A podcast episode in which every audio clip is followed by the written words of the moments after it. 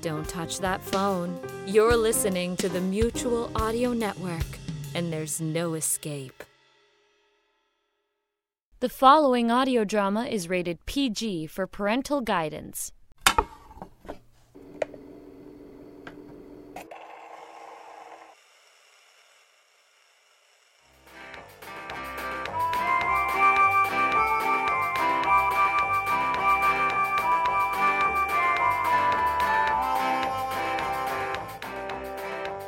'63 Audio presents Jake Dimes, Range Detective, A Tale of the Old West by Pete Lutz, starring the Narada Radio Company.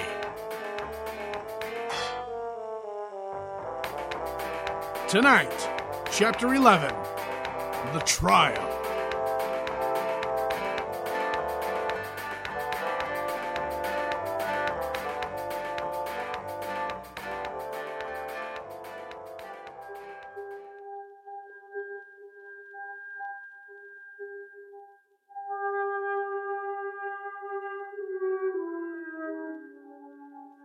Our story so far.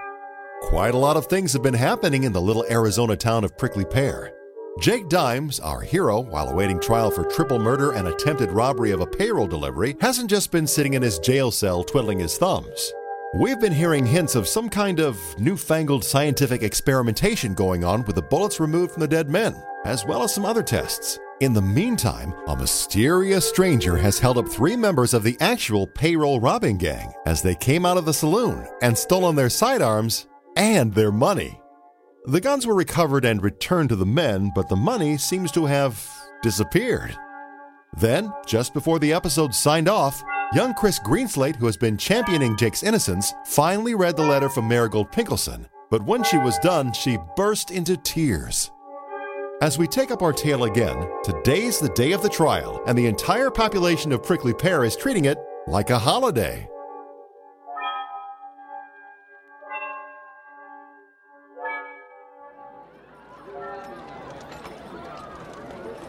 Big trial today. Oh, I know! That Jake Dawson fellow. Think there'll be a hanging? Wow, now that'll be something more. Sure would. You headed to the courthouse? I'm on my way there now. You hope there'll be a hanging, don't you? Oh my, yes. They'll just have to, won't they? Been a long time since this town's seen a good hanging.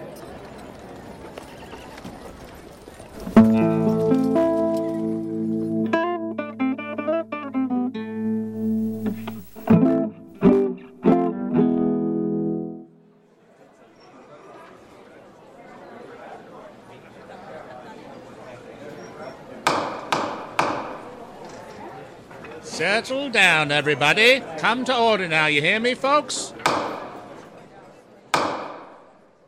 That's better. Now we have the territory of Arizona versus Mr. Jake Dawson. Am I right, bailiff? That's right, Your Honor. Thank you, Jasper. Now, Mr. Prosecutor, are you ready for the trial to begin? Yes, Your Honor. Good.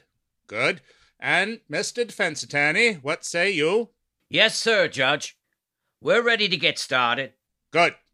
Now let me warn everybody in this room that even though this trial's being held in Stewart's warehouse, there being no other structure of sufficient size in the fine town of Prickly Pear, I say even though we are here, and I thank Cobb Stewart for allowing us the use, most certainly, Cobb, even though we're in this warehouse, that doesn't mean we're not a real courtroom in the eyes of the law. You hear? So I'll tolerate no shenanigans nor Donnybrooks from the spectators. Jurors will refrain from smoking, and if you're going to spit, confine your expectorations to the cuspidors. In other words, decorum, gentlemen, is the watchword of which I'll brook nothing less than. Now, commence. Mr. Prosecutor, you're up. Present your opening statement, George. Thank you, Your Honor.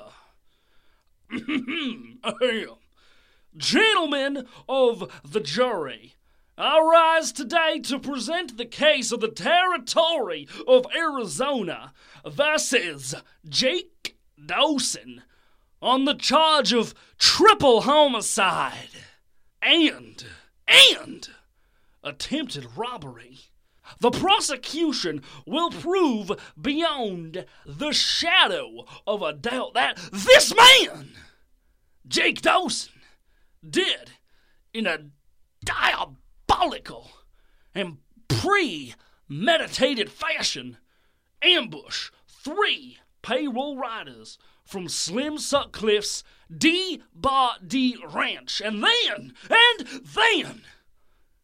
gunned them down in the coldest of blood. Pipe down, everybody. That all, George? Yes, Your Honor. All righty. Now, Lyman, you want to give your opening statement? If it's all the same to you, Judge, I'd rather wait until my learned colleague has completed his prosecution. I don't mind, Lyman. George, what say you? Your Honor, this is perfectly fine with me. Okie dokie, then. Call your first witness. The prosecution calls Sheriff Burt Conroy. Sheriff Burt Conroy. Right here, Jasper. I've been sitting right next to you for 15 minutes.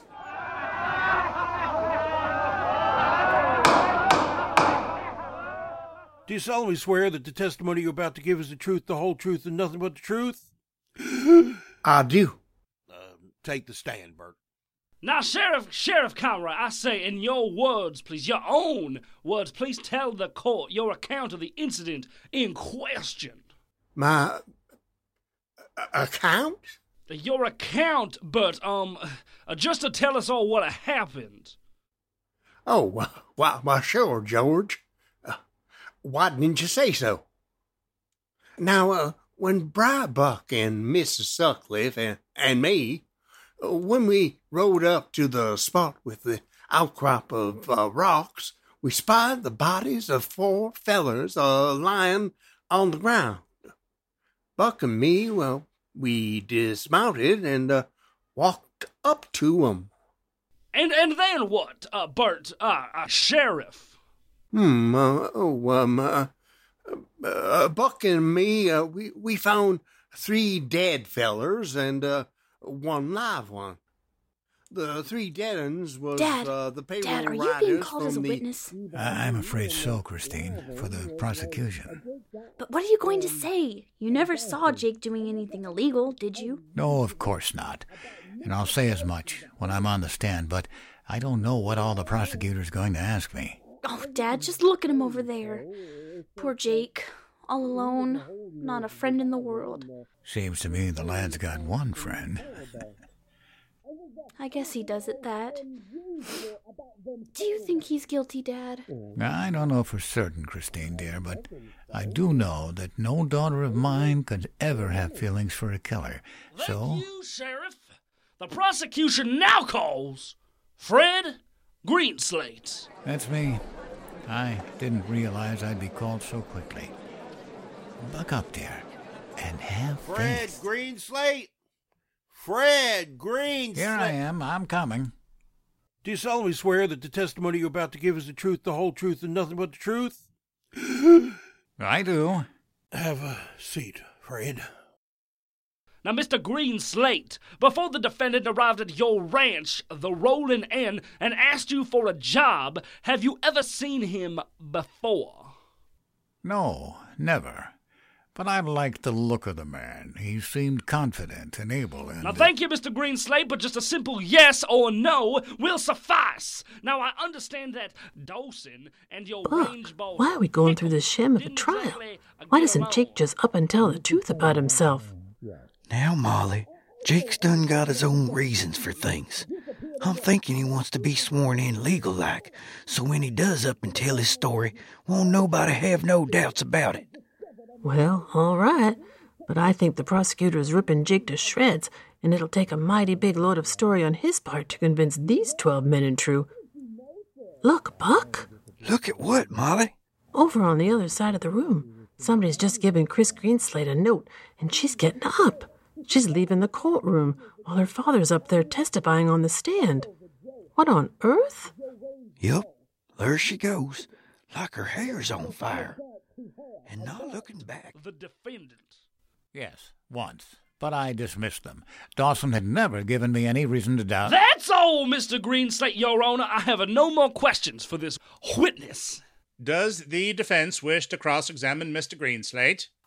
No, Your Honor. Really, Lyman? That's 2 for 2 you've turned down for cross-examination. What kind of defense do you think you're running for your client here? Would it help, Judge, if I said I'd like to reserve the right to recall them later? I don't reckon that's so bad. So be it. Fred, you can step down. Thank you, Your Honor. Judge, would it be all right if I left the courtroom? I don't see why not, but are you going far? When I was on the stand, I saw my daughter Christine rush out of the courtroom.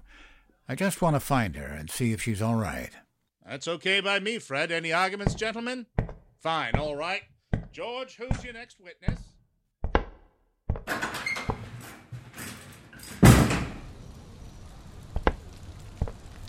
Christine? Christine!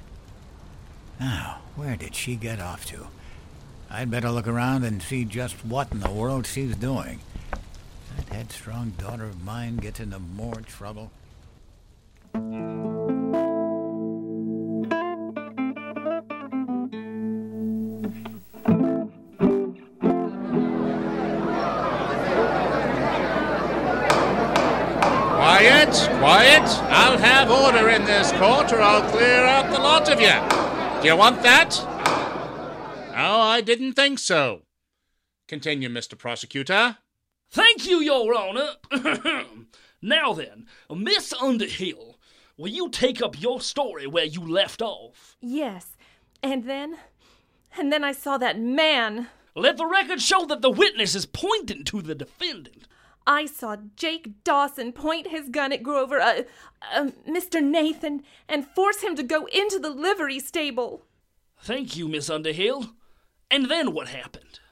Mr. Dawson came riding out a few moments later on his horse. And would you say he was riding leisurely? No, he was not. He came speeding out of there like a demon was after him. All right. Mr. Prosecutor, do you have any further questions? No, Your Honor. All righty. Lyman, is it worth it to ask? Well, Judge, I wouldn't mind asking this young lady a question or two. Well, fancy that. Well, come on up, then. Have a seat, George. Miss Underhill, you stated a moment ago that you witnessed my client, Mr. Jake Dawson, forcing Mr. Grover Nathan into the livery stable at gunpoint, and then riding out quickly. Is that correct? Yes. Did you see anything else? Excuse me? Well, did you, for example, see my client pistol whip Mr. Nathan to within an inch of his life? Did you see that? No, I didn't. So, all you saw was two men walking into the stable, and then, a few moments later, one of those men riding out of the stable. Does this sum up the total of your testimony? Your Honor, I object. Defense counsel is badgering the witness. Witness Alanza, objection overruled. No, I guess I didn't see... That's all. Thank you, Miss Underhill. Witness'll step down. George, you got anybody else? Your Honor, the prosecution rests. Okie dokie. We'll take a 20-minute recess and then we'll get going on the defense. Court adjourned. All rise.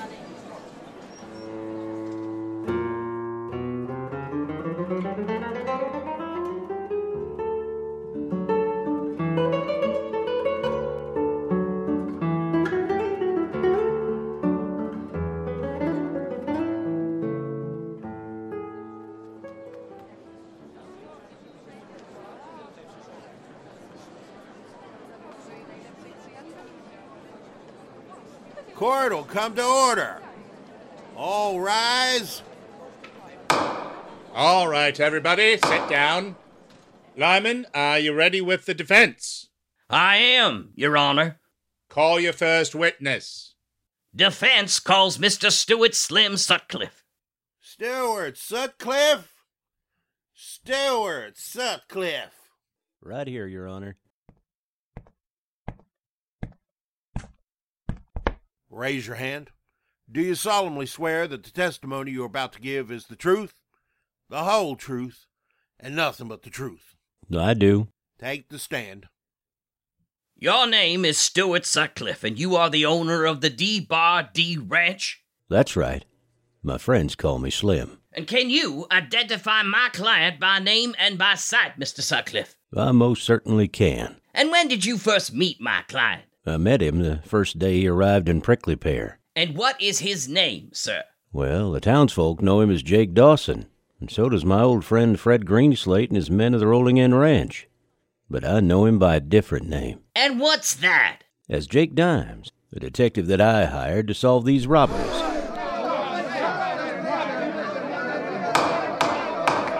Quiet! Quiet!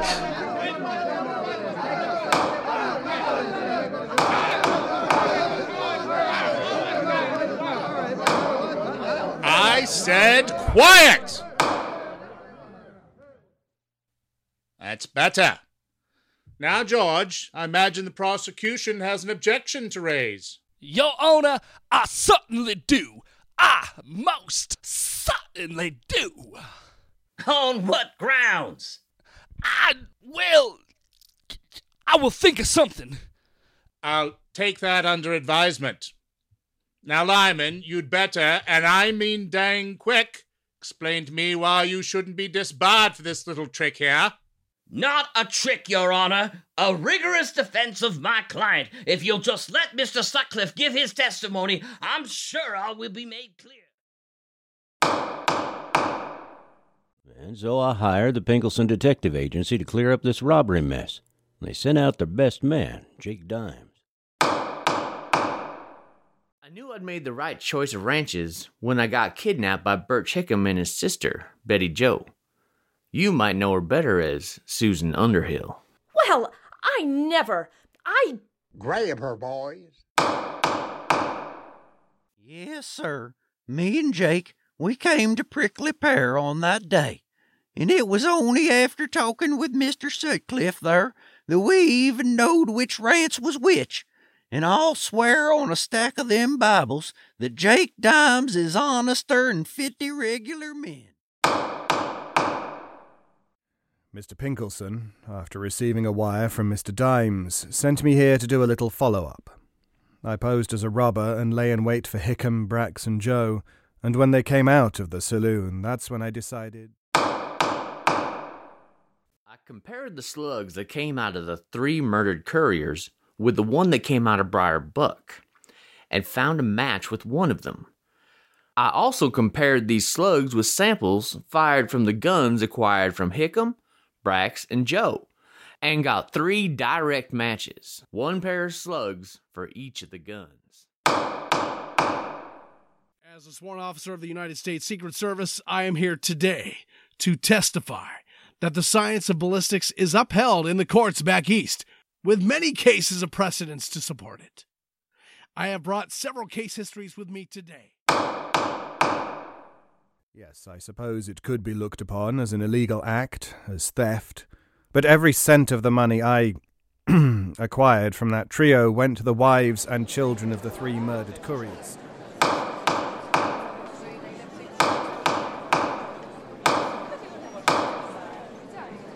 Quiet, quiet. I've heard enough. Yes, Lyman, I think you've vindicated yourself in the eyes of the court, and I understand why you presented your case this way. Now, if the prosecution has no objections... No? Very well. In the case of the Territory of Arizona versus Jake Dimes, case dismissed. Jasper, issued bench warrants for Hickam and his gang, and hold Miss Betty Jo Hickam in custody. I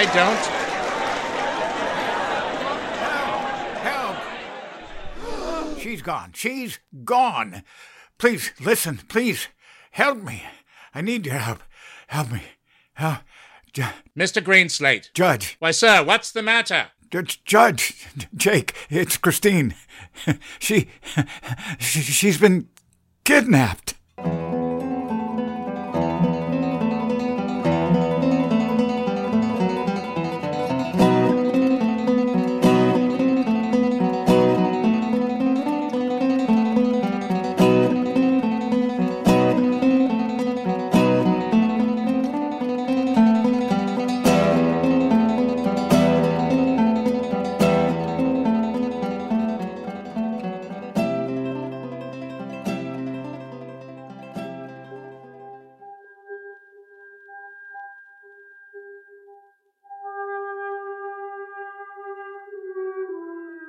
What's this?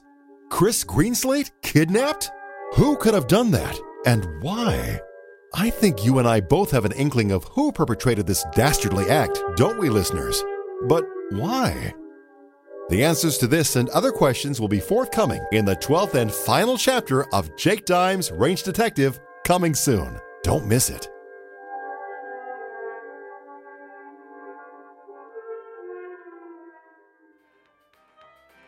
Chapter 11, The Trial, was written, produced, and directed by Pete Lutz and starred Dana Gonzalez as Jake Dimes, Austin Beach as Buck, Victoria Fonsky as Chris, Nancy Bueller as Molly, Jeff Niles as Sheriff Conroy, Glenn Haskell as Slim Sutcliffe, Joe Stofko as Fred Greenslade, Christy Glick as Betty Jo, and David Alt as Spicer, with Mark Hakula as the judge, Jordan Scavone as the prosecutor, Jack Ward as the defense attorney, and Victor Aurelius as the bailiff. Glenn Higby was the federal agent and the opening announcer. Additional voices were by Gene Gigi, Teddy Gigi, Lisa Michaud, members of the cast, and various members of the Narada Radio Company. The Jake Dimes theme was composed by Pete Lutz and performed by Dr. Ross Bernhardt. This is Darren Rockhold speaking. Tune in again next time when you'll hear Jake say, "Now what in tarnation are you on about? Chris, I'm trying to tell you we ain't got no future together. On account of Marigold Pinkleson and me." This has been a 63 Audio production.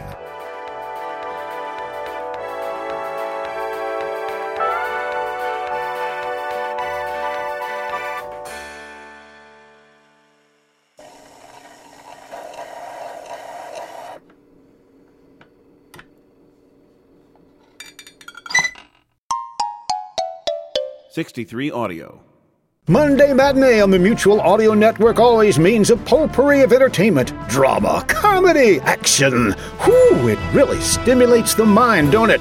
Well, a great way to get your mind back into neutral gear is to catch Bells in the Battery on Friday Follies and Sunday Showcase. Silliness is the best cure for mental stimulation. Bells in the Battery, always odd, always family-friendly. If only I could convince my family to listen to it. This is the Mutual Audio Network. Listening and imagining together.